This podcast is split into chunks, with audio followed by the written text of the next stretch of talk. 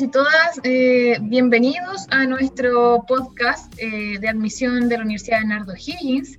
Eh, el día de hoy vamos a realizar un podcast temático vinculado a la carrera de nutrición y dietética y es por ello que nos acompaña eh, nuestra directora de la Escuela de Nutrición y Dietética, la magíster Jimena Rodríguez. Ella es magíster en nutrición y en administración en salud de la Pontificia Universidad Católica. Eh, quisimos comenzar este ciclo de podcast temáticos con esta escuela eh, debido a que es un, tema eh, habitual en las conversaciones dentro de los hogares y creemos que es importante eh, tener conciencia de ello. Y estoy hablando de la obesidad en niños y en jóvenes. hola Jimena, ¿cómo estás? Dani, hola, un gusto saludarte, espero que te encuentres bien, así que muchas gracias por la invitación a este episodio de este podcast. Sí, muchas gracias por, por eh, asistir a, esta entrevista virtual. Eh, queremos aprovechar de vincularnos cada día más con estas nuevas redes que están eh, bien en, boga en, nuestro, nuestros futuros alumnos. Y es por eso que también quisimos estar muy en línea en lo, en lo que está pasando, como decía anteriormente, en los hogares y en las familias, considerando también el tema de la pandemia y cómo el tema de la obesidad en Chile ha sido una, una, temática que ha generado las alarmas también de las autoridades. Entonces, es por ello que quisiéramos, quisimos partir eh, consultándote eh, respecto de eh, cuáles son las causas o, por qué se produce la obesidad infantil y en adolescentes. Aquí, Dani, principalmente como causas encontramos causas más genéticas, ya quizás alguna situación de algún gen que está fallando, pero eso es lo mínimo. Tenemos, y tenemos la segunda, que ya es el ambiente. Eh, y por eso se habla mucho de este ambiente obesogénico, en donde se conjugan dos cosas. Eh, elevado consumo de alimentos procesados, por ejemplo, ese paquete de papas fritas, ese chocolate, disminuyendo la ingesta de estos alimentos frescos, que a veces se le dice los saludables, pero dejemos como alimentos más frescos, más naturales, frutas, verduras, eh, lácteos, por ejemplo, y ahí hay, de, este, de esta causa ambiente tenemos ese factor, la alimentación, pero también se nos suma a la menor actividad física, mm, el movernos menos, ¿ya? Eh, y creo que lamentablemente la pandemia eh, es como la tormenta perfecta porque nos trajo el comer más de estos alimentos procesados, pero por otro lado también nos generó este menor movimiento. O sea, creo que aquí uno se, se levanta, se sienta y no se mueve. Entonces, eso también va repercutiendo. Ahora, el contar eh, este año, a diferencia del año pasado en la pandemia, con esta franja horaria de 6 de la mañana a 9 de la mañana, eh, creo que también eh, aporta a evitar estar tanto tiempo sentado. Yo la uso. Yo generalmente salgo a las siete y media a trotar para moverme porque estoy después todo el día sentada. Entonces, esas dos hoy día variables eh, son las que repercuten finalmente en estas mayores prevalencias de obesidad. Eh, Jimmy, ¿tú crees también que la ansiedad puede ser un factor que también esté colaborando? Porque te lo digo porque, no sé, me pasó incluso a mí, que cuando dijeron ya los fines de semana no vamos a poder salir, como que uno se desesperó y, ay, que tengo que comprar el doble de lo que tenía que comprar anteriormente en el supermercado porque después no voy a poder ir a comprar porque tengo un permiso y a lo mejor lo voy a ocupar con otras cosas. Entonces, de repente también tener cosas más a la mano y que son más rápidas y que no revisten de tanto, de, tanto, no sé, elaboración. Preparación. Eh, me hace eh, preparación, ¿cierto?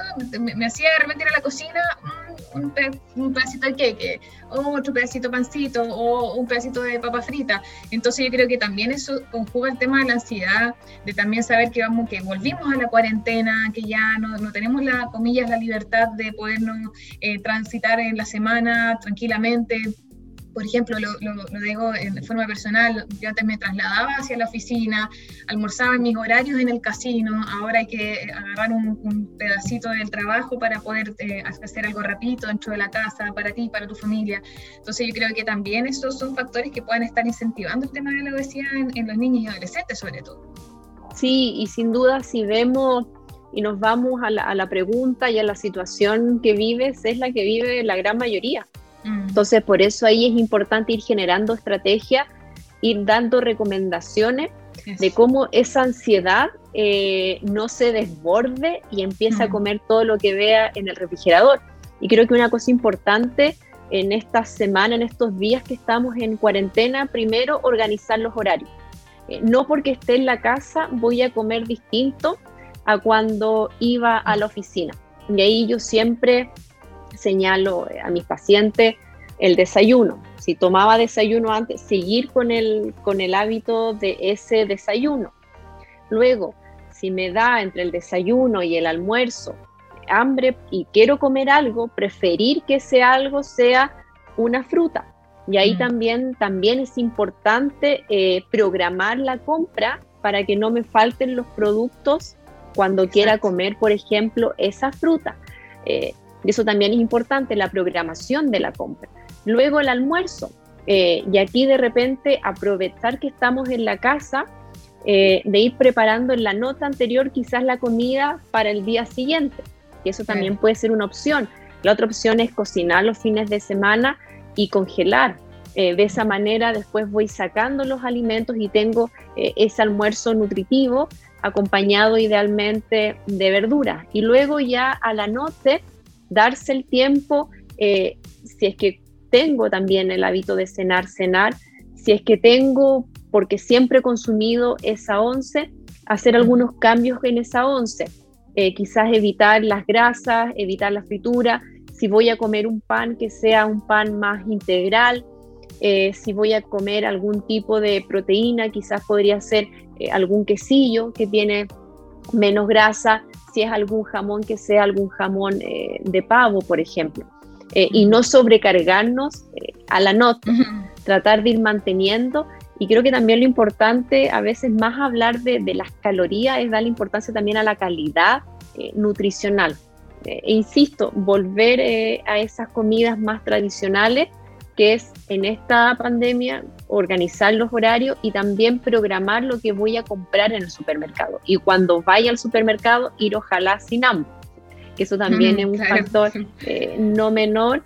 Y también hay varias verduras que se pueden congelar y que después pueden ser reutilizables, entonces, o reutilizadas después. Entonces eso también es importante de considerar. Eh, y Jimé, ¿qué hay de cierto eh, con el mito de que comer saludable es caro? Eh, para mí es más mito que, verdad. Tenemos lo que es legumbre, que aporta proteína, proteína vegetal por un lado, y que es baja en colesterol, baja en lípido, y es un alimento económico, eh, más, que, más que de repente la carne roja. Entonces las legumbres eh, son un alimento muy nutricional y a bajo costo. Luego, si queremos comer eh, pescado, tenemos la opción de todo lo que es el pescado en lata. Entonces, también se pueden ir buscando preparaciones a partir del pescado en lata sin comprar el más caro, que es el congelado o el que es eh, fresco. Y luego creo que siempre importante frutas y verduras, si podemos organizarnos con, con alguien, ir eh, a, La Vega o que alguien compre en gran cantidad y después se vaya distribuyendo y pagar todo ese monto. Y eso también se puede organizar. Y ahí también utilizar eh, comidas a base de verdura, volver al perticán, volver a los guisos, que tiene un gran aporte nutricional y que no son más caros que pedir de repente en algunas de estas aplicaciones eh, algún alimento procesado como mm. hamburguesa y que no son baratos hoy en día. Entonces, eso también es, a considerar. Y el agua, el agua es cero peso y, mm. no cuesta. Así que eh, hay que darse las instancias y es como un hábito, así como nos enseñaron a lavarnos los dientes después de cada comida, son hábitos. Perfecto. Eh, y volviendo un poco al tema que nos convoca, que es la obesidad eh, de niños y adolescentes, eh, obviamente los niños van a preferir siempre la papita frita, ¿cierto? y todo quizás lo, que no es tan saludable. Entonces, ¿qué alimentación podría ser recomendada para ellos? Y si hay alguna técnica para ayudar a las familias a, que sea más atractivo para ellos o de qué maneras apoyarlos a, incorporar dentro de, de la alimentación o la alimentación saludable. Creo que ahora la gran ventaja que hay es que los padres en sus casas pueden vigilar lo que comen los niños, mm. cosa que no ocurre en el colegio. Entonces, eh, recomendación, no comprar ni papas fritas, ni ramitas, ningún alimento procesado cuando vaya al supermercado, porque en la mm. medida que no esté en la casa, que no esté disponible, el niño no va a poder consumir, el adolescente no va a poder consumir y no puede salir a comprar porque estamos en cuarentena, entonces inevitablemente no puedo comer. Y es ahí mm. eh, aprovechar que el consumo de la fruta, eh, si voy a preferir algún tipo eh, de barra de cereal o barra de proteína, leer el etiquetado, ver que tenga la menor cantidad de sellos también, por un lado. Creo que eso también es importante, la, la lectura de ese etiquetado. otra opción también los frutos secos. Los frutos secos también aportan estas grasas que son buenas, pero también Ojo ahí con los frutos secos, que a pesar de que aportan estas grasas buenas, tienen eh, igual un elevado valor calórico, tienen, tienen varias calorías. Entonces, ahí hay que cuidar las porciones. Los lácteos también son un excelente tipo de postre y creo que la ventaja también hoy en día es que en internet, si uno busca recetas entretenidas o recetas saludables, hay también cada vez una gama, opciones de cómo ir eh, generando eh, recetas que sean más atractivas para los, para los niños y para los adolescentes. Súper, no, clarísimo. Y es verdad lo que dice, que en el fondo ahora los papás eh, podemos efectivamente estar mirando lo que está yendo, porque en el fondo me pasa también con mi hija, que va acá 15 minutos a, revisar qué, hay en el refri, pero si efectivamente en el refri no hay chocolate, entonces no va a comer chocolate. No va a comer. Entonces, exacto, entonces efectivamente es una buena técnica y como papás también nos, nos entrega ese desafío, porque a nosotros también nos encanta de repente tener un chocolatito o la papita frita, pero si queremos, si vemos que nuestros hijos están con sobrepeso y están encaminados hacia allá, entonces efectivamente tenemos que hacer ahí algo, algo más consciente, ¿cierto? Sí, evitarlo, es cuidar las porciones, si es eso. Y también otra cosa importante, que a veces cometemos el error de comer frente al computador, frente al iPad, frente a la tele, también evitarlo eh, y, tener el espacio para comer. Eh, creo que comer también es rico comer, si no es malo comer, eh, es algo rico y disfrutar el momento y creo que organizarse con las comidas e insisto, planificarse. Eh, yo me planifico en la semana y te genera saber qué comida vas a comer y por eso cuando voy al súper ya sé qué comprar. Exacto, exacto, y no comprar de más. Y no comprar de más, por ejemplo, frutas y verduras que después se pueden eh, estar a perder y no, sí, se tienen que botar. Exacto. Eh, y por último, eh, para ir finalizando con este podcast, eh, ¿cuáles serían los riesgos que podrían tener a futuro eh, un niño que es hoy, o un adolescente que es hoy obeso? primero, en lo inmediato, si uno ve lamentablemente el bullying, creo que eso es mm. como algo pronto, ahora ya, el niño que tiene ese exceso de peso, que le cuesta hacer ese ejercicio en educación física, sufre bullying. Eh, y eso también es algo quizás no tanto eh, metabólico, pero sino que también mental. Entonces, eh, ya ahí tenemos un, algo que afecta a ese menor, por un lado. Y ya cuando vamos hablando de esto a más largo plazo, lo que es diabetes, lo que es dislipidemia, lo que es hipertensión, cada vez se está viendo en niños de 12, 13, 14, 15 años. Uno lo proyectaba cuando sea adulto.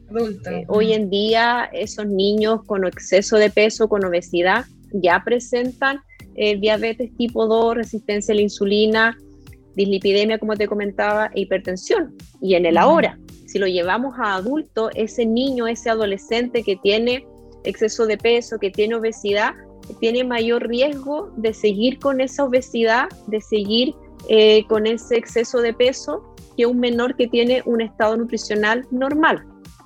Y al tener ese mayor riesgo, eh, indudablemente va a presentar estas enfermedades crónicas que te dije anteriormente, colesterol alto, hipertensión, resistencia eh, a la insulina, eh, pero también tenemos la gama de enfermedades osteomusculares, mm. cardiovasculares, cáncer que están ligados también con la alimentación. Entonces, creo que la alimentación junto con la actividad física, sí o sí son dos pilares para prevenir este exceso de peso eh, y de esta manera prevenir estas enfermedades a futuro.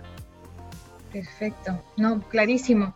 Eh, bueno, Jiménez, te agradecemos este ratito que pudimos compartir eh, quizás sería bueno eh, para que la comunidad también sepa, quienes nos están escuchando nuestra audiencia, eh, informarles que nosotros como Escuela de Nutrición de la Universidad de Nardo Higgins también tenemos un centro de atención nutricional y quizás invitarlos a participar de ella y, cuáles son los canales para ello. Podríamos aprovechar esta oportunidad de, vincularnos con, con, esta comunidad.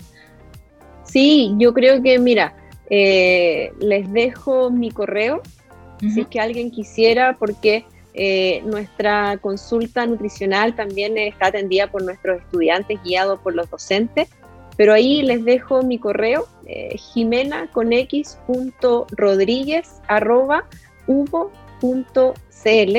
así que eh, cualquier consulta, eh, atención, mándenme un correo y cuenten con, con ese apoyo de la escuela y de la universidad.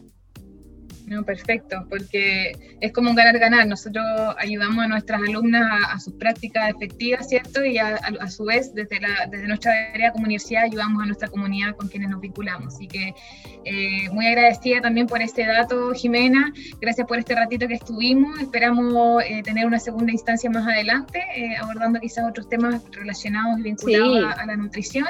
Así que ahí te voy a dejar la invitación hecha. Y a todos quienes nos están escuchando, muchas gracias por estar con nosotros en este podcast temático de la Escuela de Nutrición y Dietética.